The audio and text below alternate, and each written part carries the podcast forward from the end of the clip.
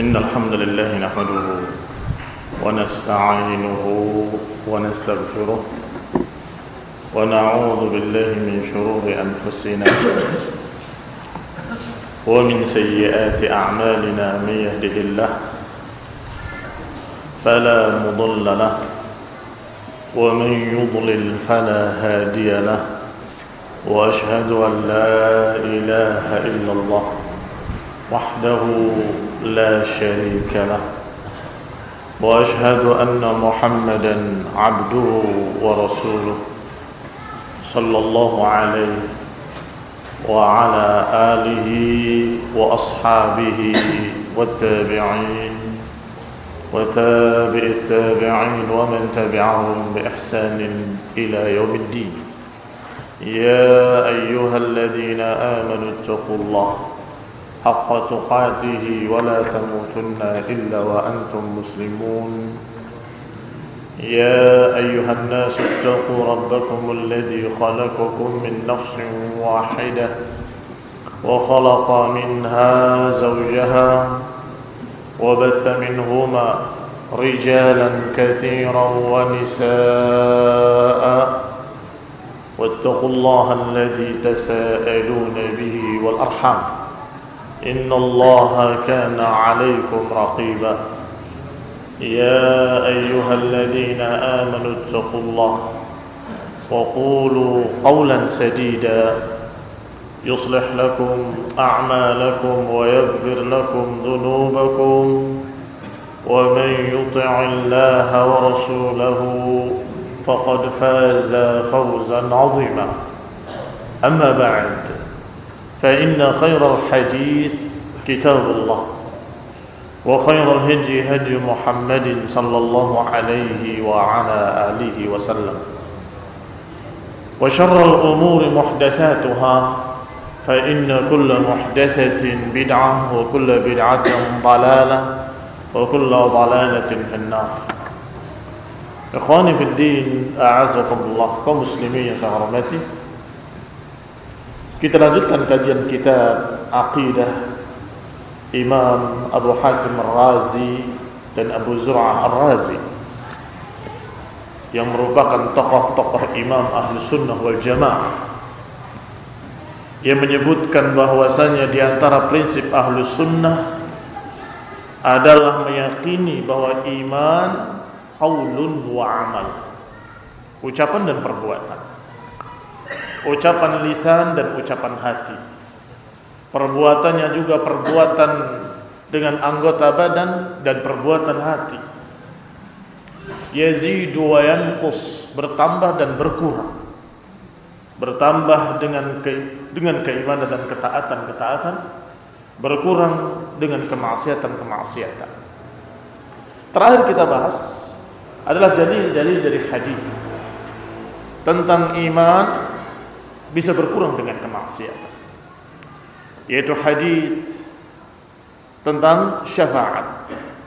Ketika disebutkan di dalamnya yakhruju minan nari man kana fi qalbihi mithqala dinarin min iman. Kata Nabi SAW akan keluar dari api neraka seseorang yang imannya seperti dinar dan ada pula yang setengah dinar. Setengah koin dinar. Atau mithqala sya'irah atau seperti biji gandum kecilnya. Atau bahkan lebih kecil lagi mithqala darratin atau kata Nabi adna adna min mithqala darrah bahkan lebih kecil lagi lebih kecil lagi daripada darrah fayazidu hatta yasir amthal al-jibal maka iman itu bertambah bertambah dengan izin Allah sampai seperti gunung. Wayanqus wayanqus hatta la yabqa adna adna min mithqali dharrah sampai tidak tersisa kecuali lebih kecil lagi lebih kecil lagi dari biji darah hadis ini sudah sangat jelas menggambarkan bahwa keimanan bisa membesar, bertambah, bertambah, bertambah sampai seperti gunung. Dan bisa berkurang berkurang bahkan sampai sebiji darah bahkan lebih kecil lagi. Maladhi yanqusuhu. Apa yang menyebabkan dia berkurang berkurang berkurang? Al maasi kemaksiatan kemaksiatan. Karena ahlu sunnah berpendapat bahwa amalan soleh itu merupakan iman karena ahlu sunnah berpendapat bahwa perbuatan seseorang yang baik itu merupakan iman karena ucapan yang baik juga merupakan iman, maka bisa dihitung. Kalau semakin banyak amal solehnya, berarti semakin banyak imannya. Semakin banyak tutur kata yang baiknya, semakin banyak imannya. Dan itu sungguh sangat mudah dipahami. Al-ma'asi sebaliknya. Berarti mengurangi amal solehnya. Maka berkuranglah imannya. Berkurang dan berkurang. Dan maksiat itulah allati yadkhuluna bisababiha an-nar. Kemaksiatan-kemaksiatan itulah yang menyebabkan dia terancam dengan neraka bahkan masuk neraka biiznillah. Lakin Allah yukhrijuhum. Tetapi Allah mengeluarkan mereka dari neraka. Karena iman masih punya. Walaupun sebiji darah. Karena iman masih punya walaupun seuang dinar. Atau setengahnya. Atau lebih kecil lagi atau lebih kecil lagi. Maka yakhruj minan nari man kana fi qalbihi adna mithqali dzarrah. Kata Nabi sallallahu alaihi akan keluar dari api neraka orang-orang yang memiliki keimanan walaupun sebidi darah dari iman.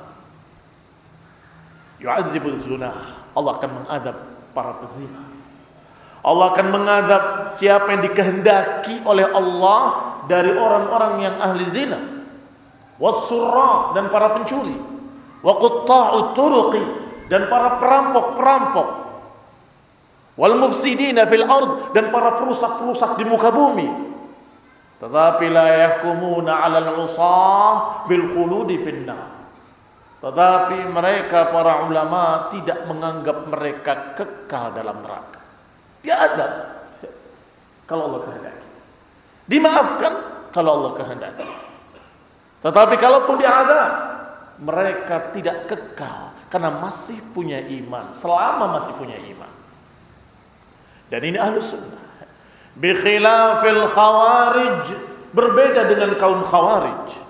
Fa innahum yukaffiruna bidzunub. Karena mereka mengkafir-kafirkan manusia hanya dengan dosa-dosa, mengkafirkan kaum muslimin dengan dosa-dosa. Siapa yang berzina kafir, siapa yang mencuri kafir, siapa yang merampok kafir, siapa yang merusak di muka bumi maka dia kafir. Dan mereka meyakini orang-orang ini akan diadab dalam neraka khalidina fiha abada, akan kekal selamanya. Ini keyakinan Khawarij.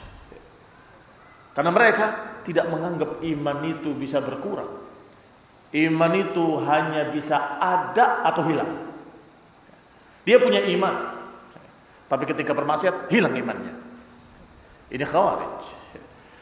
Mereka menganggap kafir murtakibil kabirah, orang yang melakukan dosa-dosa besar. Annahu yadkhulun nar wa yakhlud fiha abadal abadi. Mereka menganggap bahwa orang yang berbuat maksiat akan masuk dalam neraka dan kekal di dalamnya selama-lamanya. Wala tuqbal fihim syafa'atu syafi'in dan tidak bermanfaat bagi mereka syafaatnya seluruh pemberi syafaat. Menurut mereka. Bainama sunnah padahal sunnah Nabi sallallahu alaihi wa ala alihi wasallam. Ucapan Rasulullah SAW al-mutawatirah yang mutawatir riwayat tadullu ala anna hunaka syafaat bahwasanya syafaat itu ada dan bisa seseorang masuk neraka kemudian keluar lagi dengan syafaat Siapa yang tidak percaya dengan ucapan Nabi SAW berarti dia tidak beriman kepada Nabi Sallallahu alaihi wa ala alihi wasallam. Nabi memberitakan tentang masalah syafaat untuk orang-orang yang bermaksiat. Siapa yang akan mendapatkan syafaatmu ya Rasulullah? Dijawab oleh Nabi SAW adalah mudnibina min ummati. Orang-orang pendosa dari umatku. Wa fi ghairil usah atau mereka-mereka yang bukan ahli maksiat tetapi diangkat ditinggikan dari satu derajat ke derajat yang berikutnya juga dengan syafaat.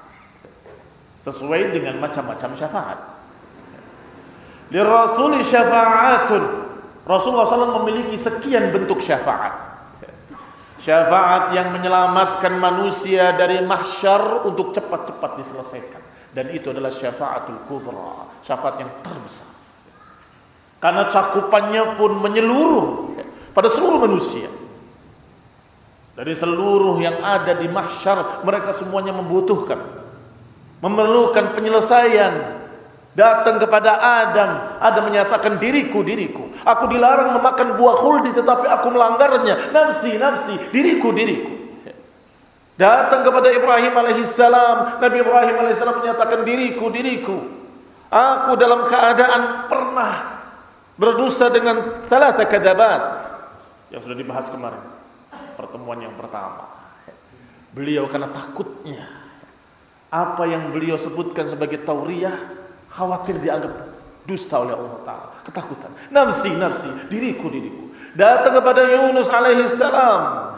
Juga sama. Aku disuruh untuk berdakwah tapi aku melarikan diri. Diriku, diriku. Ila akhirih. Sampai berakhir kepada Rasulullah SAW. Dan kemudian mereka meminta kepada Nabi. Maka Nabi SAW menjawab. Ana laha. Ana laha. Akulah orangnya kata Nabi. Dan itu barakallahu fikum adalah perkara yang sangat-sangat wajar, bukan kesombongan. Nabi menyatakan ketika bersama para sahabatnya, "Ana sayyidu waladi Adam yaumil qiyamah wala fakhr." Aku ini sayyidnya seluruh anak Adam nanti di yaumil qiyamah dan itu bukan kesombongan, kenyataan. Aku menjadi sayyidnya seluruh anak Adam. Maka waktu itu Rasulullah SAW sujud kepada Allah Subhanahu wa taala sampai beliau memuji dengan pujian-pujian yang belum pernah dipujikan di dunia. Bukan berarti Rasulullah SAW menyembunyikan ilmu tidak sama sekali. Tetapi baru saat itu diilhamkan kepadanya, diwahyukan kepadanya, maka Nabi mengucapkan pujian itu, maka sampai Allah katakan ya Muhammad sallallahu alaihi wa ala alihi wasallam. Irfa' ra'sak wasal tu'ta washfa' tushaffa' angkatlah kepalamu. Mintalah akan diberi. Berikan syafaat akan aku berikan syafaat. Maka beliau menyatakan ummati ummati umatku umatku. Maka Allah berikan syafaatul uzma, syafaat yang terbesar. Ini syafaat yang terbesar untuk segera diselesaikan seluruh ya, orang-orang yang ada di mahsyar urusan-urusan mereka. Baru kemudian ada jenis yang lainnya yaitu diselamatkannya yang sudah masuk neraka untuk masuk ke dalam surga yang masih punya iman. Dan yang sudah masuk jannah ditingkatkan derajatnya juga dengan syafaat. Barakallahu fikum itu dibahas dalam babnya. Sedangkan bab yang sedang kita bahas adalah tentang masalah iman yazidu wa yanqus Iman itu bisa bertambah, bisa berkurang. Ada yang kecil, ada yang besar. Ada yang sangat-sangat kecilnya, ada yang sangat besarnya. Qala wa fi inqadhin nas minal mauqif. Yang pertama tadi disebut inqadun nas, menyelamatkan manusia dari mauqif, daripada mahsyar. Ya'tunan nas ila Adam manusia berdatangan kepada Adam alaihi salatu wassalam yatlubuna minhu syafa'ah meminta pembelaan fayatadir Adam minta uzur, nafsi nafsi. Yastahi min rabbih, malu kepada Rabbnya. Lianahu akhta'a bi akli syajarah, karena beliau melanggar memakan buah khuld. Dan berkata, "Inna rabbi qad ghadiba al-yawm ghadban lam yaghdab qablahu mithlahu wa lan yaghdab ba'dahu mithlahu." Allah hari ini telah murka dengan kemurkaan yang tidak pernah murka seperti itu sebelumnya dan gak akan pernah murka setelahnya. Berarti puncak kemurkaan Allah Subhanahu wa taala. Wa yuhilu ila Nuh. Kata Adam, pergilah kepada Nuh.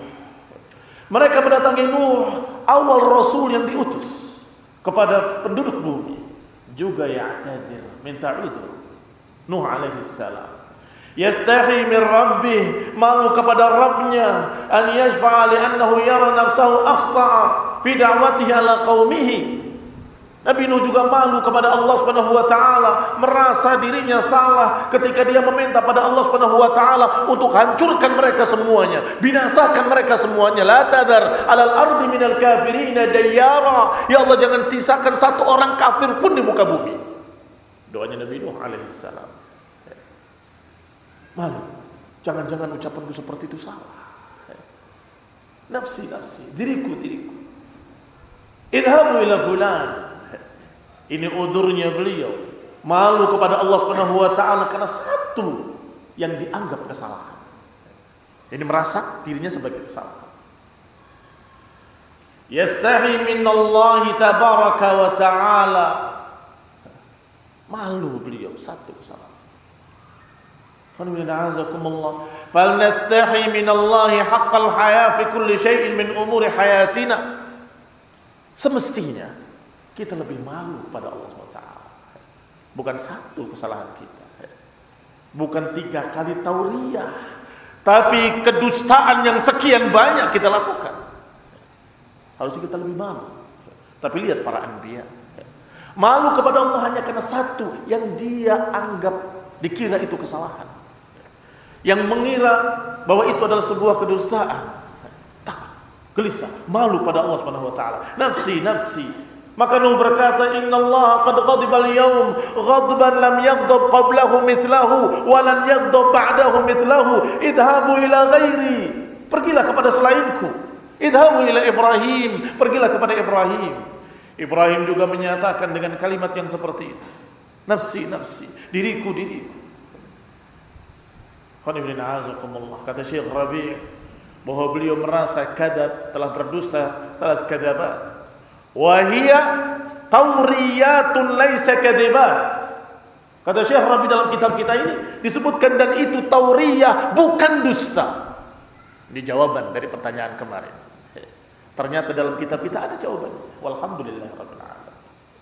Wahia tauriyat dan itu tauriyah tauriyah itu bukan dusta tapi mengesankan dengan kesan yang salah kita maksudnya lain bahkan Rasulullah SAW ketika didatangi oleh seseorang Mimman ant? Dari mana kamu? Beliau menjawab, minal ma. Maka selamat Rasulullah SAW. Karena ada suku yang namanya ma. Kalau saja bilang dari Quraisy akan dibunuh. Tapi Nabi menyatakan ana minal ma, aku dari air. Dan itu tidak dusta. Memang khulqal insan min ma'in mahin. Manusia diciptakan dari air yang hina. Mimman ant? Ana minal ma. Kata Nabi. Selamat. Bahkan ketika datang seseorang bertanya, kamu lihat si fulan? Ya. Ketika ada si fulan yang minta perlindungan, ya. ya. Nabi pindah tempat. Ketika ada yang datang, kamu lihat si fulan? Sejak aku berdiri sini, aku tidak lihat. Karena tadi ketika lihat di sana berdirinya. Ini barakallahu fikum yang namanya tauriyah. Tetapi karena salehnya para anbiya, karena bersihnya hati mereka, sucinya jiwa mereka. Hanya karena tauriah merasa takut, khawatir. Jangan-jangan itu dianggap dusta oleh Allah Subhanahu wa taala. Ketika menyatakan istrinya itu adalah saudariku. Memang saudaranya dalam Islam. Innamal mu'minuna ikhwah. Orang beriman dengan orang beriman bersaudara. Tetapi karena beliau malu kepada Allah Subhanahu wa taala, takut kepada Allah Subhanahu wa taala, dia anggap itu sebagai kesalahan sehingga menyatakan nafsi nafsi Inna rabbi qad ghadiba al-yawm ghadban lam yaghdab qablahu mithlahu wa lam yaghdab ba'dahu.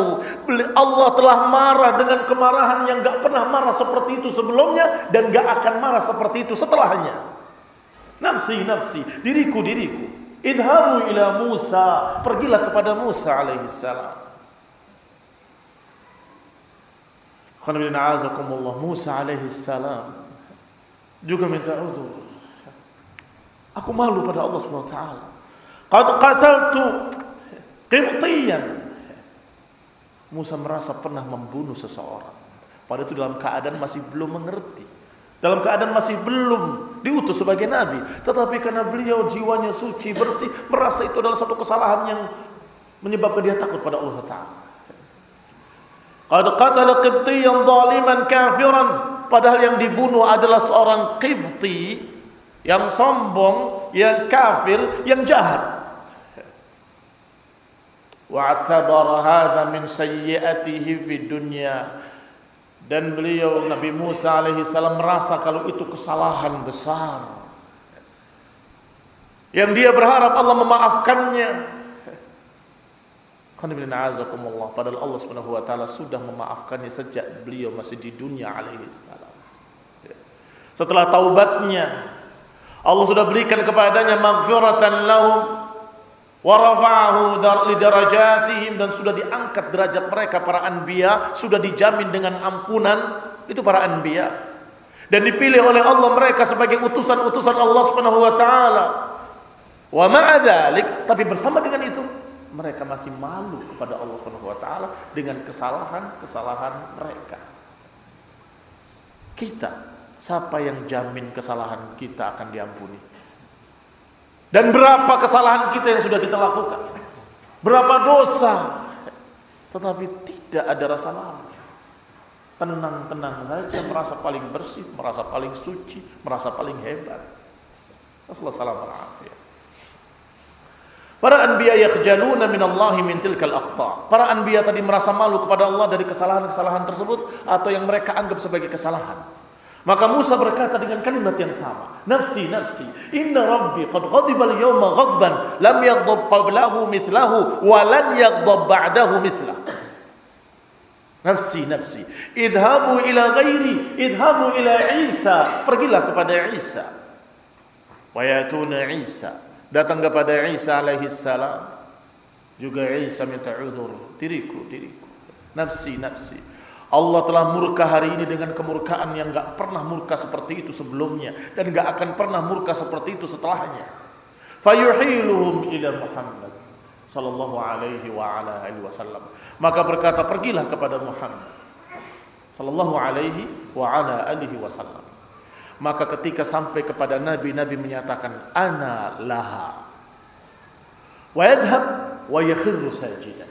Maka Nabi pergi dan tersungkur sujud di hadapan Allah Subhanahu wa taala tabaraka wa taala wa yashfa' fi inqadhin nas min dzalikal mauqif meminta kepada Allah Subhanahu wa taala pembelaan kepada mereka para manusia-manusia di mauqif al mauqifur rahib. Posisi mereka dalam keadaan sangat berat sangat susah.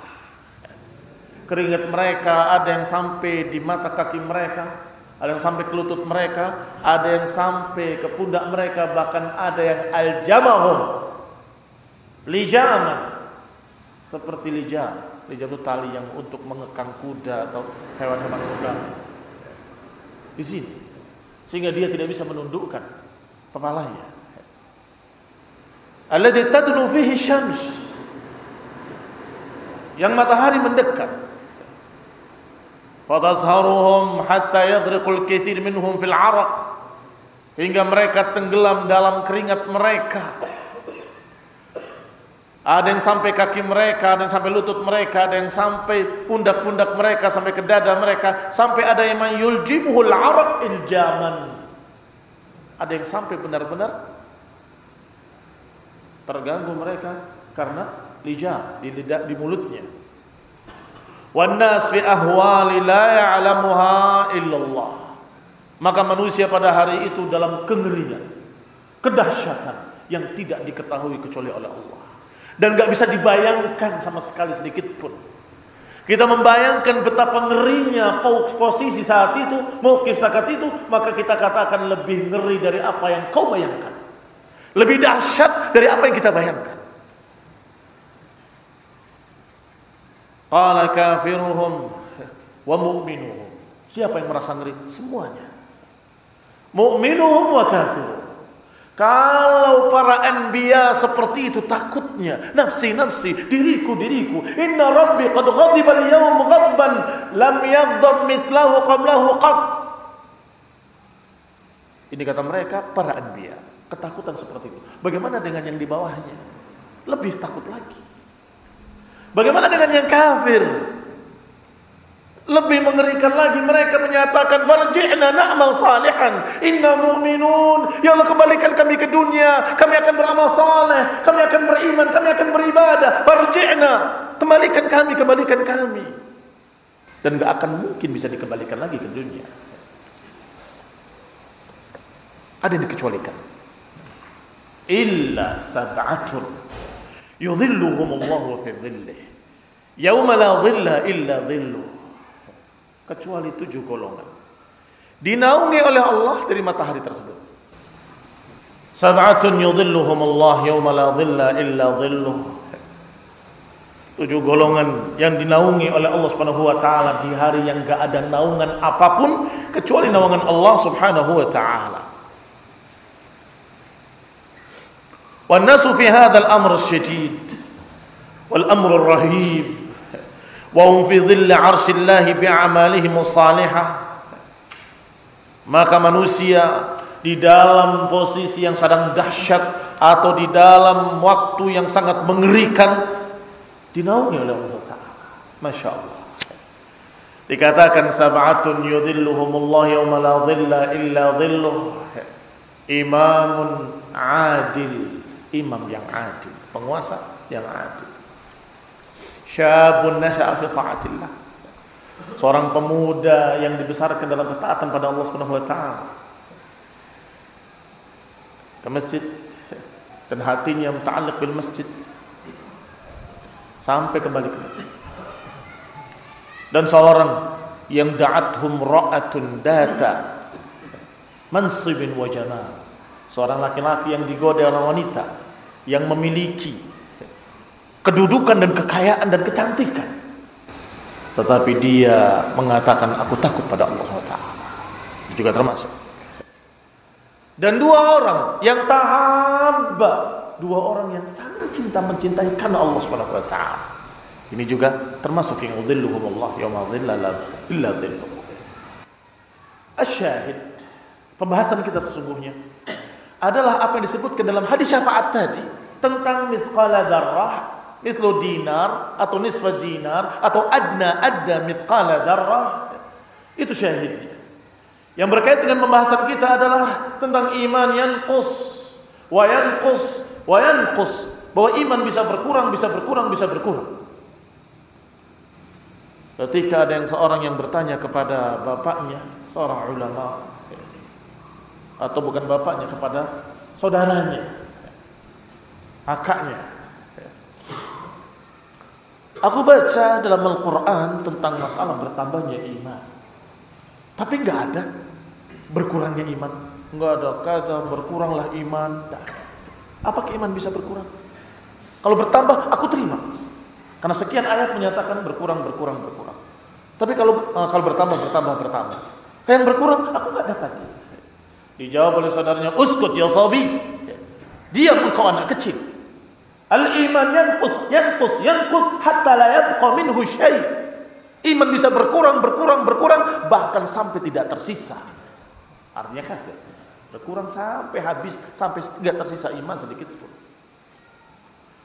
Haulai naqisul iman fatarikus fatarikus salat yu'aqab 'uqubatan syadidah.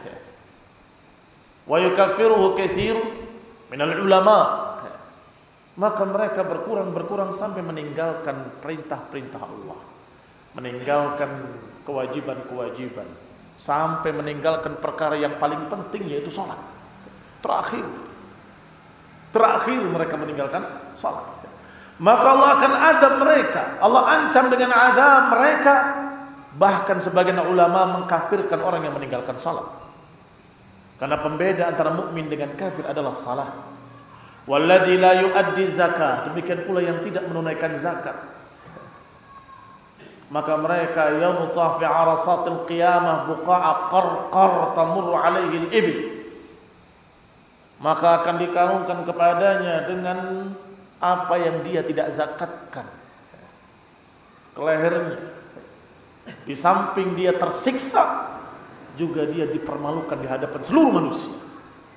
Itu orang yang bakhil yang enggak mengeluarkan zakatnya idza kana sahibu ibil tata tata'ahu bi afafiha wa ta'udduhu bi anyabiha kalau dia ternyata tidak mengeluarkan zakatnya dalam bentuk ternak unta maka untanya nanti akan menyiksa dia menginjak-injaknya dengan kaki-kakinya Wa idza kana baqaran kalau sapi juga demikian akan ditanduk dengan tanduk-tanduknya.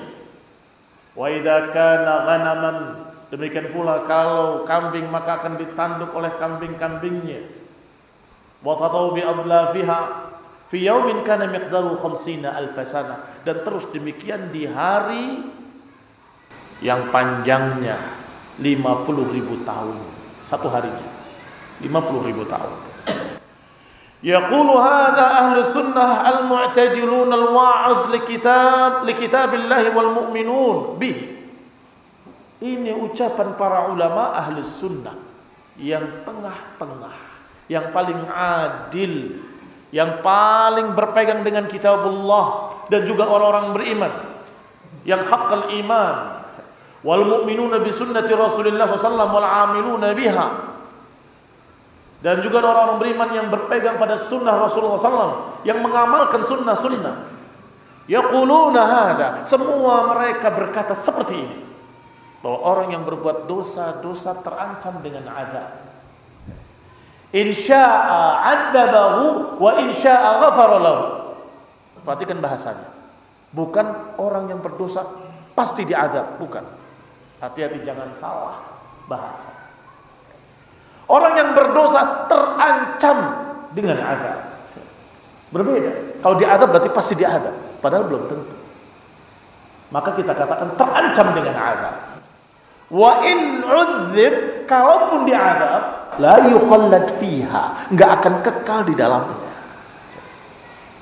Berbicara, mengucapkan prinsip-prinsip akidah sunnah harus dengan kalimat yang pas. Jangan sampai salah ucap. Pendosa-pendosa menurut ahli sunnah adalah terancam dengan azab. Wa in udzibu kalaupun mereka diadab, mereka tidak kekal dalam neraka selama masih memiliki iman walaupun sebiji darah. Tidak akan kekal dalam.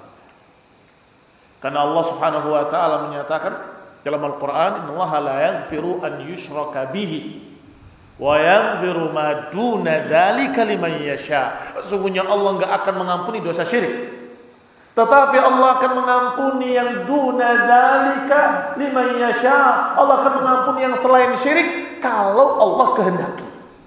Berarti yang selain syirik masih mungkin diampuni oleh Allah.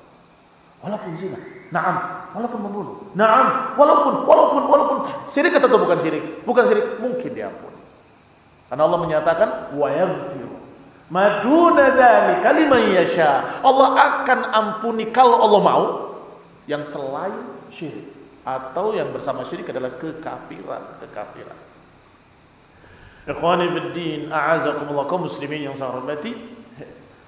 Berarti dengan kalimat liman yasha wa yaghfiru ma duna dzalika liman yasha bagi siapa yang dikehendaki berarti para pendosa-pendosa tahtal nasyiah di bawah kehendak Allah Subhanahu wa taala. Insya'a 'adzabahu wa insya'a ghafara lahu. Orang-orang yang berbuat dosa di bawah kehendak Allah. Kalau Allah inginkan Allah adab dia, kalau Allah kehendaki Allah maafkan dia. Berarti mereka terancam dengan adab. Adapun dia adab atau tidak adab kembalinya kepada masyiatullah.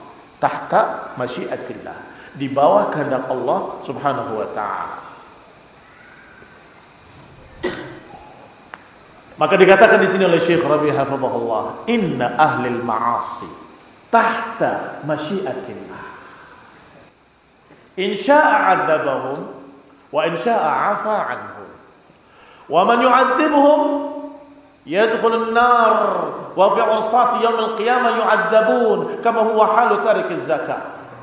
Maka kata beliau ahli maksiat, pelaku-pelaku maksiat di bawah kehendak Allah. Kalau Allah kehendaki Allah adab dia, kalau Allah kehendaki Allah maafkan dia. Kalaupun Allah kehendaki mereka untuk diadab, Allah masukkan dia dalam neraka dan dia tersiksa ketika di mahsyar di arasatul qiyamah yu'adzabun tetapi mereka tidak kekal di dalamnya. Yaqulullahu fil murabi. Allah Subhanahu wa taala berfirman tentang orang-orang yang memakan riba. Alladzina yakuluna riba la yaqumuna illa kama yaqumu alladhi yatakhattabu yatakhabbathu asy-syaitanu minal mas. Yatakhabbathu asy-syaitan minal mas. Sesungguhnya mereka-mereka yang memakan riba tidak akan bangkit nanti yaumul qiyamah kecuali dibangkitkan seperti orang yang kesurupan. Seperti orang yang dimas, dirasuki syaitan, disentuh dengan syaitan. Ini seperti orang yang kesurupan. Ini cukup sebagai adab dari awal ketika dibangkitkan, dikumpulkan di mahsyar sudah tersiksa. Sudah yatakhabbatuhu syaitanu minal mas, sudah kesurupan, sudah aneh dia, sudah tersiksa belum hisab. Belum masuk dalam neraka sudah tersiksa. Bahkan di kuburnya sudah terancam dengan adab kubur. Kaum muslimin yang saya hormati ini namanya ancaman dari Allah Taala. Siapa yang memakan riba maka akan begini dan begitu. Dan Nabi menyatakan la'anallah akilur riba. La'anallah akilar riba wa katibahu wa syahidaihi. Allah melaknat orang yang memakan riba dan orang yang mencatatnya dan dua saksi. Dalam riwayat akilar riba wa mukilahu. Orang yang makan riba dan yang memberi makan riba dan pencatatnya dan dua saksinya semuanya dilaknat. Diancam dengan laknat. Dan juga disebutkan dalam ayat lain tentang mereka fa illam taf'alu fa'dhanu biharbin minallahi wa rasulih. Kalau tidak mau berhenti maka aku umumkan perang kata Allah.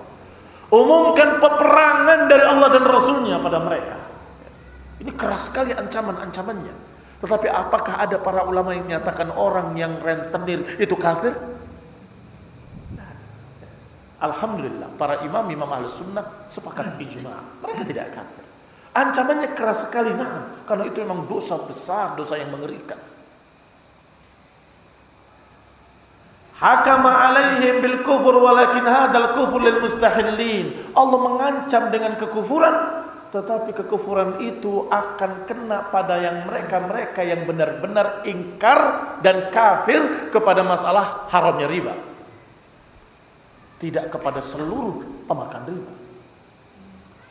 Barakallahu fiikum. Ini yang namanya wa'id, ancaman-ancaman. Dan ini ada bab tersendiri dibahas oleh para ulama tentang ancaman-ancaman. Ancaman berbeda dengan janji. Kalau janji pasti ditepati. Bedakan dengan ancaman. Kalau ancaman belum tentu. Sebab kalau ancaman itu diurungkan itu adalah sifat baik memaafkan, memaklumi, mengampuni. Itu sifat bagus, baik bagi Allah Ta'ala. Sifat yang mulia bagi Allah. Wallahu ghafurur rahim. Allah maha pengampun, maha penyayang. Allah tawwab rahim. Maha pengampun, maha pemaaf. Afuun ghafur. Itu sifat Allah sudah mengancam akan begini akan begini. Kemudian Allah melihat kebaikan-kebaikannya amal solehnya keimanannya. Kemudian Allah maafkan mungkin atau tidak mungkin? Mungkin. Dan itu bukan menyelisihi janji. Kesalahan khawarij dan mu'tazilah menganggap ayat-ayat ancaman ini sebagai janji. Kata mereka Allah sudah berjanji akan mengadab mereka. Maka harus diadab. Kalau tidak diadab berarti Allah ingkar janji. Tidak mungkin Allah ingkar janji Berarti orang yang berdosa, yang makan riba, yang ini, yang itu, mereka kekal dalam neraka sebagaimana ancaman Allah SWT. Ini salah besar. Salah satu perkara saja menjadi sesat jauh keluar dari ahli sunnah wal jamaah. Termasuk Mu'tazilah, termasuk Khawarij di dalamnya. Menganggap bahwa apa yang diancamkan oleh Allah sama dengan janji. Ancaman itu seperti janji, harus ditepati. Maka akan bingung nantinya. Membunuh bukan syirik. Allah menyatakan akan mengampuni yang selain syirik kalau Allah kehendaki. Tetapi barakallahu fikum Allah mengancamnya keras sekali dalam Al-Quran. Man qatala mu'minan muta'ammidan fajaza'u jahannam khalidan fiha wa ghadiballahu alaihi wa la'anahu Barang siapa yang membunuh seorang mukmin dengan sengaja, maka dia akan kekal dalam neraka selama-lamanya. Dan Allah murka kepadanya. Dan Allah Subhanahu wa taala melaknatnya. Berarti orang membunuh kekal dalam neraka. Mulai Khawarij dengan Mu'tazilah berarti kalau kekal dalam neraka kafir dong. Kata Khawarij. Kata Mu'tazilah, ya kafir sih bukan, tapi kekal dalam neraka. Nah, terus mereka bukan kafir lantas mukmin. Bukan pula, bukan mukmin, bukan kafir. Punya manzilah baina manzilatain. Ada duduk kedudukan di antara dua kedudukan yang bukan mukmin, bukan kafir, tetapi kekal dalam neraka. Gara-gara ayat-ayat ancaman. Padahal jawabannya sangat mudah sekali dari para ulama. Asal kita mau tanya kepada para imam-imam. Imam Abu Hatim Ar-Razi, Imam Abu Zur'ah Ar-Razi, Imam Abu Uthman As-Sabuni, Imam Al-Barbahari. Kalau tanya pada mereka, sangat jelas jawabannya. Bahwasanya itu ancaman. Imma, kalau ancaman imma terwujud, wa imma tidak terwujud terserah Allah SWT. Berarti mereka mungkin, mungkin kalau sudah sampai tingkatan juhud bisa jadi kafir. Walaupun Allah melarang membunuh, saya mau membunuh, mau apa? Gak peduli saya dengan larangan Allah, kafir dia. Kekal dalam neraka. Dia membunuh tapi kekal dalam neraka. Di mana? Karena ada juhud, ada penentangan terhadap hukum Allah Subhanahu wa taala, ada kesyirikan dalam hatinya. Dan Allah wujudkan ancamannya. Tapi ada orang yang tidak seperti itu. Yang di bawahnya, yang di bawahnya, yang di bawahnya dan Allah akan memutuskan dengan seadil-adilnya. Alhamdulillah wassalatu wassalamu ala Rasulillah wa ala alihi wa ashabihi wa mawala. Amma ba'd. Sebagai penutup. Wa Syekh Rabi hafizahullah menyebutkan di akhir pembahasan hadhihi aqidatu ahli sunnah fil iman. Ini adalah aqidah ahli sunnah dalam masalah iman.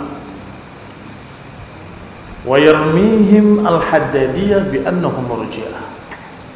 Tetapi mereka dituduh oleh haddadiyah bahwa mereka murji'ah dari ahli sunnah yang berpendapat dengan pendapat yang sedang kita bahas ini dituduh oleh Haddadiyah sebagai murjiah. Haddadiyah adalah pengikut Al-Haddad di zaman kita sekarang ini.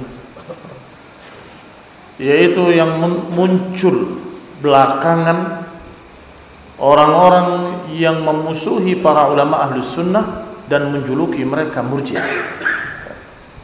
Ahlu sunnah dengan keyakinan yang paling adil, yang paling tengah dan paling cocok dengan kitab sunnah dengan dalil-dalil yang syar'i bahwa iman bisa bertambah, bisa berkurang dan bisa hilang sama sekali. Dan bahwasanya iman qaulun wa amal wa i'tiqad.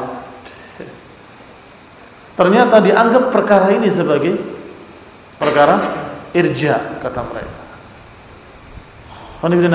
hampir di setiap negeri kalau ahlu sunnah menyatakan sabar, sabar mereka masih muslim, sabar mereka masih mukmin, atau sabar mereka masih punya iman, kita dituduh sebagai murjiah. Kalian memang murjiah. Bahkan kadang menuduhnya dengan tuduhan yang aneh. Murjiah terhadap penguasa.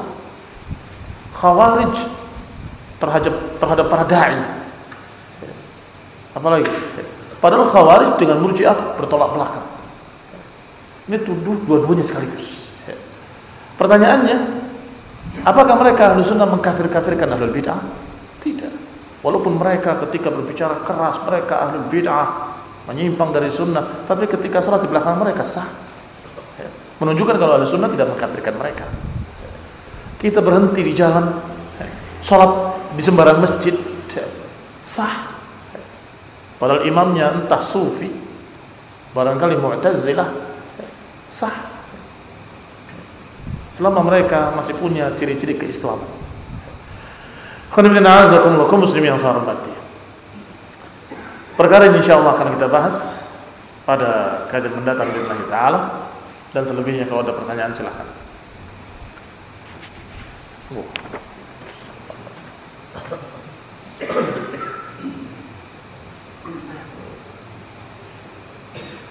Bagaimana nasib orang yang meninggalkan salat dan zakat dengan keyakinan masih ada keimanan?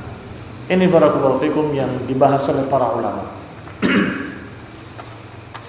Bahwasanya yang meninggalkan salat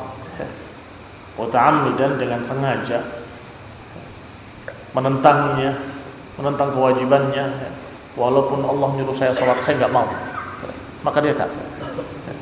Keluar dari Islam. Demikian pula zakat seperti itu. Tetapi kalau ada seseorang yang menyatakan saya akan sholat nanti, nanti, nanti sampai kelewat. Iya memang wajib sebentar-sebentar. Saya masih sibuk. Lewat lagi. Maka beberapa ulama masih menyatakan dia muslim. Artinya masih ada harapan untuk mendapatkan ampun dari Allah Taala atau harapan untuk selamat daripada api neraka. Wallahu taala a'lam. Tetapi perlu catatan penting di sini bahwa kita menjawab sesuai dengan pertanyaan dan sesuai dengan si penanya.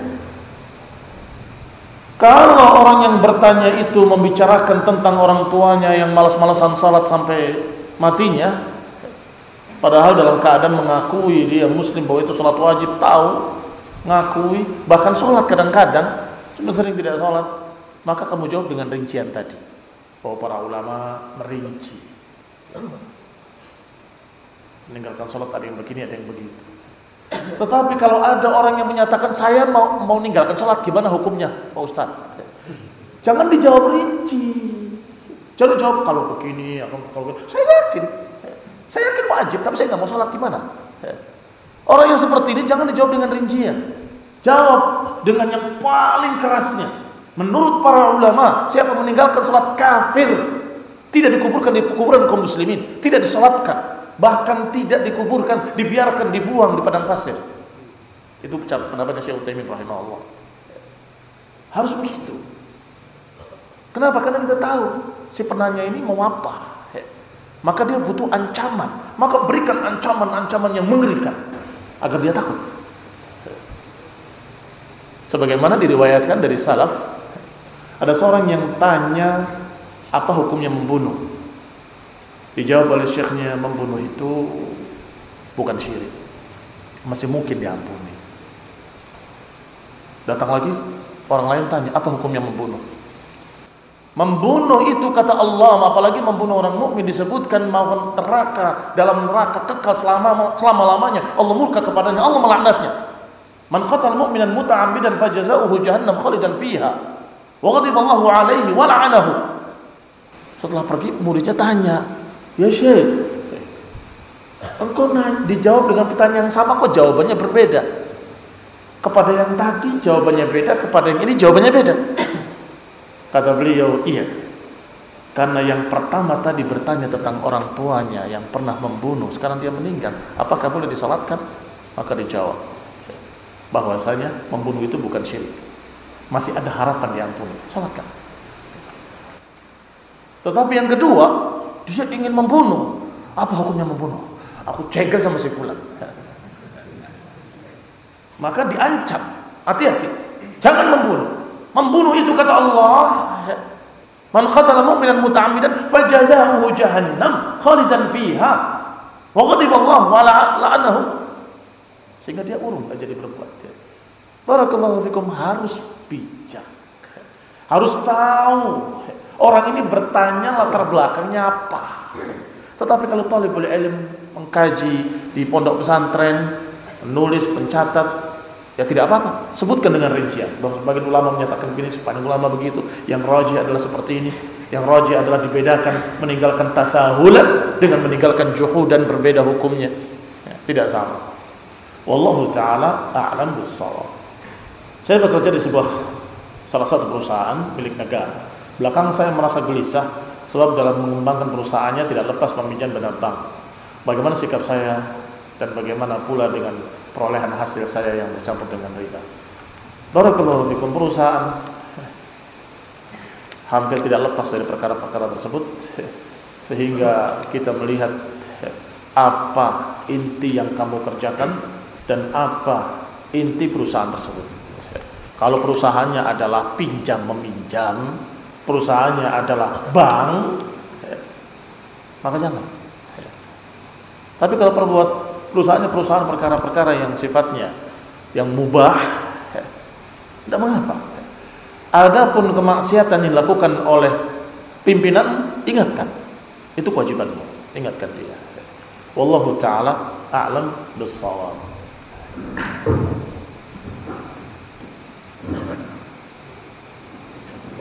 Karena biasanya para ulama menyebutkan hukum itu dari inti permasalahannya. Inti apa yang dilakukannya dalam bidang apa.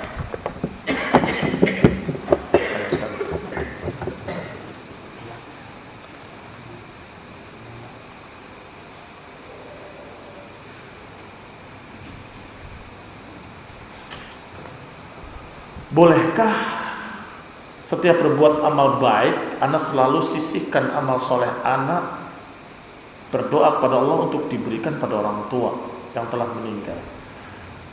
Kalau permasalahan seperti ini adalah perkara yang dibahas oleh para ulama karena ada ayat Allah menyatakan ya, walaysa insani illa masa.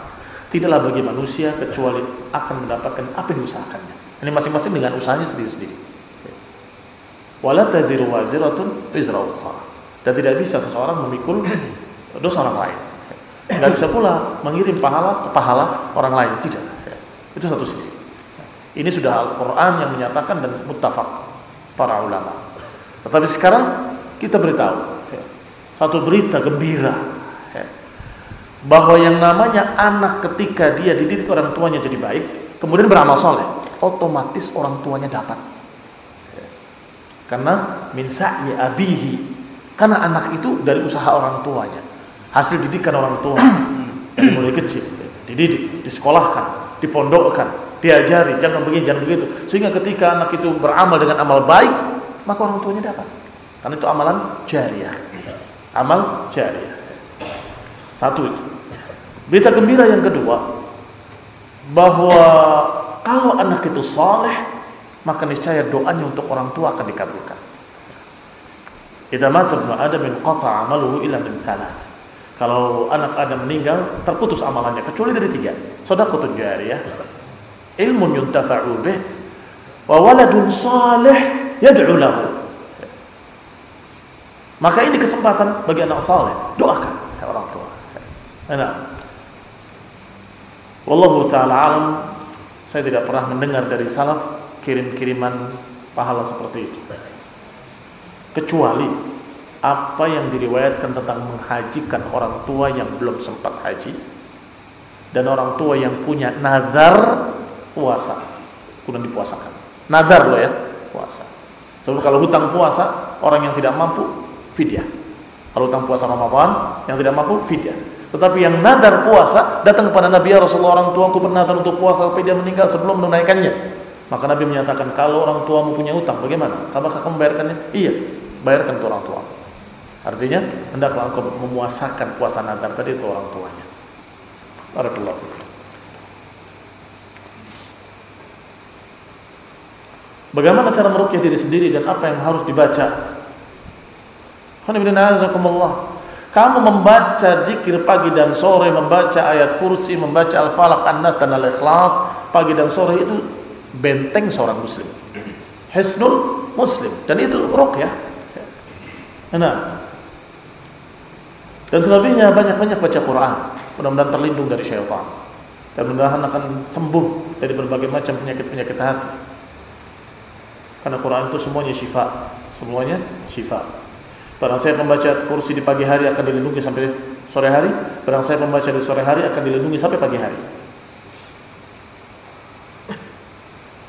Sedangkan anak kecil didoakan pagi sore dengan uiduka bi kalimatillahi tammah min kulli syaitanin wa hamma wa min ainin lama. Aku perlindungan engkau dengan kalimat-kalimat Allah yang sempurna dari mata-mata yang hasad dan dari syaitan.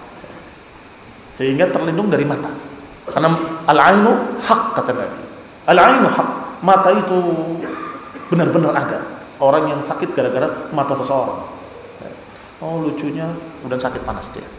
Sehingga perlindungan dengan kalimat itu jangan lupa pagi sore. Dan kalau ada orang yang memujinya, ya, kamu katakan Masya Allah. Kul Masya Allah. Katakan Masya Allah. Supaya anak itu terjaga dari ain. Ya.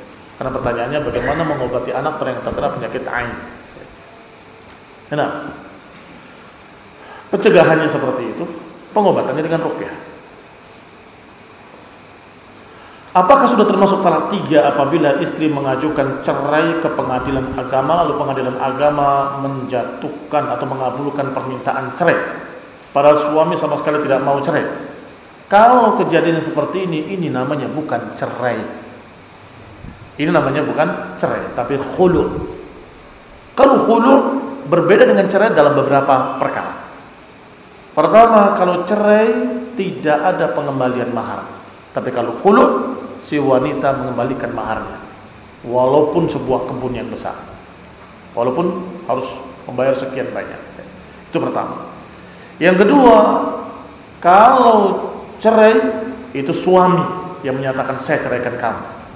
Tetapi kalau khulu itu permintaan si istri kepada pengadilan pemerintah dan pengadilan mengabulkan dengan alasan-alasannya maka itu jatuhlah khulu yang ketiga, kalau cerai itu ada masa iddah. Kalau hulu tidak ada masa iddah, adanya masa istibro, pembebasan rahim. Kalau e, masa iddah tiga bulan. Ada ikhtilaf, ada menyatakan tiga kali suci, ada menyatakan tiga, tiga kali haid.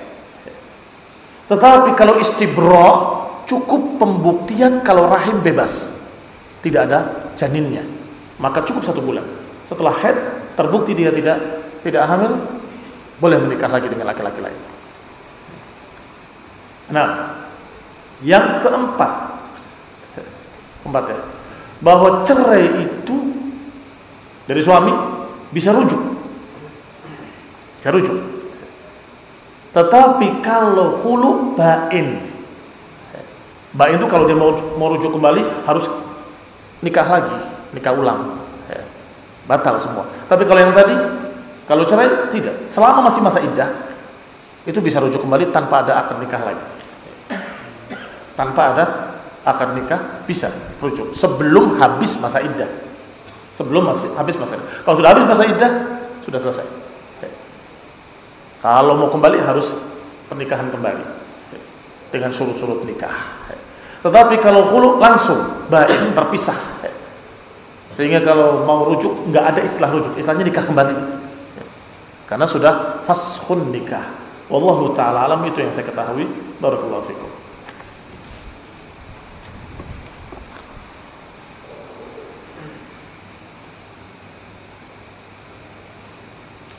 Apakah membeli barang rumah secara kredit apa sama dengan riba? Tidak mesti. Kredit itu kalau kata Syekh bin Baz rahimahullah boleh dengan tiga syarat. Barangnya jelas, waktunya jelas, harganya jelas. Boleh. Waktunya 10 bulan, harganya sekian, tiap bulan sekian, barangnya ini. Itu boleh. Tetapi kalau barangnya tidak jelas, pokoknya kumpulkan 10 bulan, sekian, Waktunya jelas, harganya jelas, barangnya nggak jelas. Ya untung-untungan. Kamu bisa dapat ini, bisa dapat itu, bisa dapat peniti. Ya. Nah, itu namanya judi. Tapi sekarang barangnya jelas. Ya. Harganya tidak jelas. Berapa? Ya tergantung. Ya. Kalau kamu mundur lagi tambah mahal. Kalau kamu mundur lagi tambah mahal lagi. Tambah lagi, tambah lagi. Maka itu riba. Haram. Ya. Termasuk riba. Tapi sekarang kalau harganya jelas, barangnya jelas, waktunya nggak jelas. Harganya sekian, bebas mau bayarnya kapan saja, nggak bisa. Harus jelas waktunya, kapan berapa hari. Nah, itu volim kalau bebas seperti itu. Ya, nanti aja dekat hari kiamat.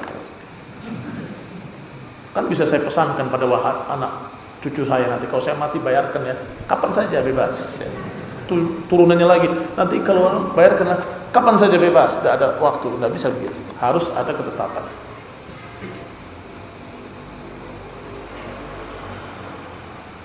Kalau kita menabung secara konvensional maka bunga itu adalah riba. Naam, itu sudah muttafaq, sudah masyhur di kalangan para ulama bahwa itu adalah riba. sehingga imma tidak diambil wa imma dibersihkan dengan dilemparkan kepada kaum muslimin. Dan itu bukan sedekah kata Syekh bin Bas. Dan itu bukan sedekah. Jangan kamu merasa ah sudah bersedekah kemarin dengan uang riba. Itu bukan sedekah. Kamu tetap sedekah. Itu adalah pembebasan dan pembersihan saja. Artinya saya tidak layak untuk makan harta ini. Berikan pada yang lain. Loh, berarti mereka makan harta riba? Tidak. Nah, ini yang bikin subhat mereka bukan makan harta riba karena mereka nggak nyimpen uang. Mereka nggak nyimpen uang, mereka nggak nabung, bahkan mereka fukara, nggak tahu apa-apa. Itu bukan uang riba. Bagi kamu yang menyimpan uang, itu riba. Bagi si fulan yang kamu berikan bantuan padanya, itu bukan riba. Dan khususnya pada fasilitas-fasilitas umum kaum muslimin. Berikan pada mereka. Pada pribadi boleh kata Syekh bin Bas untuk orang sakit boleh, untuk orang yang terlilit hutang boleh, untuk orang yang memang dari kepepet demikian boleh karena bagi dia uang riba bagi orang lain bukan riba.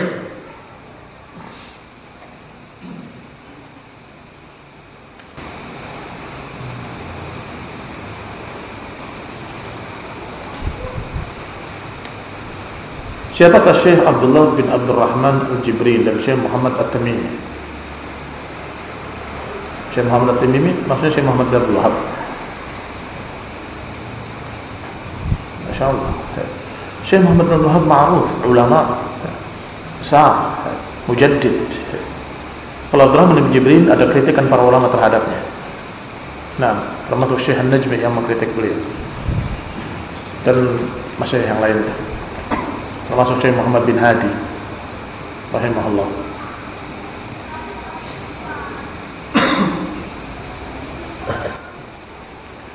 Apakah boleh seorang pemuda yang belum nikah membaca majalah wanita?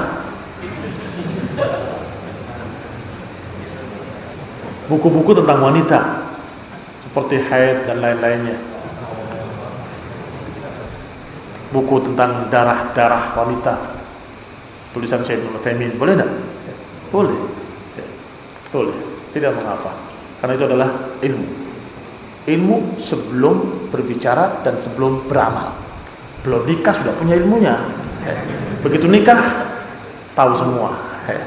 Nah, tidak mengapa. Bahkan Rasulullah SAW ya kita mempelajari berbagai macam perkara-perkara yang kita dengarnya aja geli telinganya. Kata syekhnya Syekh Utsaimin dan muridnya Syekh Utsaimin rahimahumullah semoga Allah merahmati beliau. Menyatakan mengapa kamu? Ini tersipu-sipu gitu Inna Allah la yastahi minal. Sesungguhnya Allah tidak malu untuk menerangkan kebenaran. La yastahi minal. Dan ada riwayat dalam Bukhari Muslim dalam Umdatul Ahkam, seorang wanita datang pada Nabi SAW, "Ya Rasulullah, Inna Allah la yastahi minal haq." Sesungguhnya Allah tidak malu tentang kebenaran. Aku mau tanya, bahwa wanita pun sama seperti laki-laki kadang-kadang melihat air ketika tidur. Maksudnya mimpi basah. Tanya. Nah, barakallahu Tidak mengapa untuk mempelajari ilmu. Nah, wallahu taala a'lam.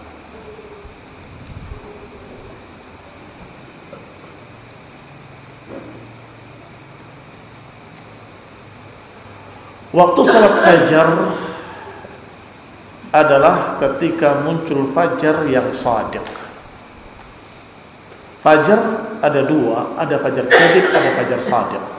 Fajar kadib itu cahayanya menjulang ke atas, vertikal. Maka itu sebentar lagi akan gelap lagi. Itu tidak ngaruh apa-apa. Baru setelah itu muncul fajar yang sadiq, putihnya horizontal. Dari ujung ke ujung di semua atau terang sedikit lah. Beda dengan yang belakang yang di atas maka itu fajar yang sadiq. Penggabungan salat sunnah qabliyah subuh, fajar dan tahiyatul masjid dalam dua rakaat. Boleh apa enggak? Syekh Ibnu rahimahullah menyatakan kalau dengan tahiyatul masjid boleh karena tahiyatul masjid itu tidak ada salatnya secara khusus. Adanya jangan duduk sebelum salat. Salatnya salat apa saja? La tajlis, jangan ketika kamu masuk ke masjid jangan duduk. kecuali setelah ruku dengan dua rakaat.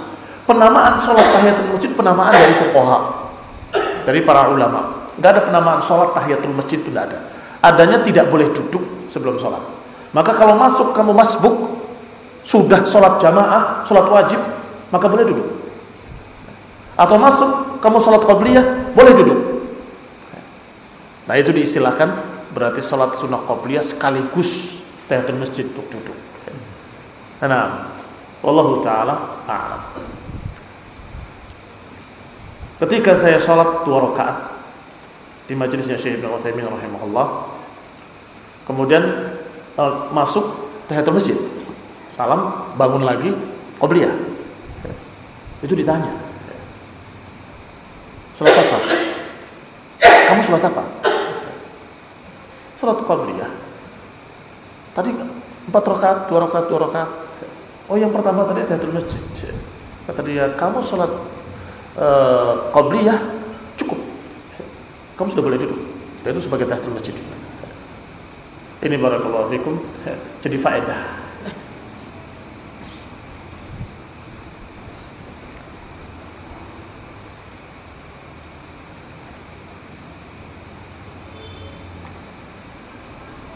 Mau dijelaskan apa itu penyakit ain?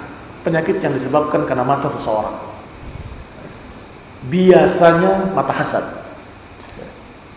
Mata yang dengki biasanya. Kadang-kadang memang ada mata yang seperti itu karena turunan. Wallahu taala a'lam. Dia ke kantor pos melihat orang yang masukkan kertas-kertas ke dalam paku. Begitu. Pak, pakunya di tengah-tengah jari ini. Itu orang itu heran.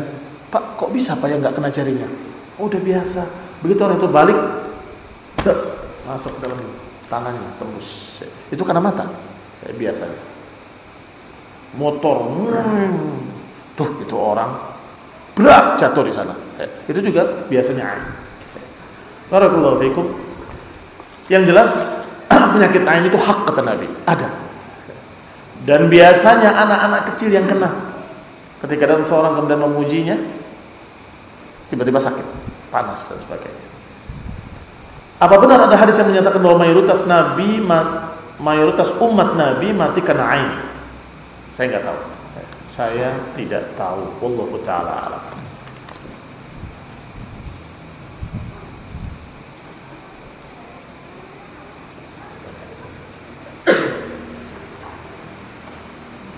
Ada yang bekerja di bank dengan dalil untuk menafkahi keluarga daripada mencuri. Mencuri dosa, riba juga dosa. Barakallahu. Office boy. Walaupun tukang sapunya ikut dapat dosanya. Walaupun office boynya kena dapat dosanya. Kan jadi kantor lain masih banyak. Alhamdulillah rabbil alamin. Ila barakallahu fikum. والعفو منكم. والسلام عليكم ورحمة الله وبركاته.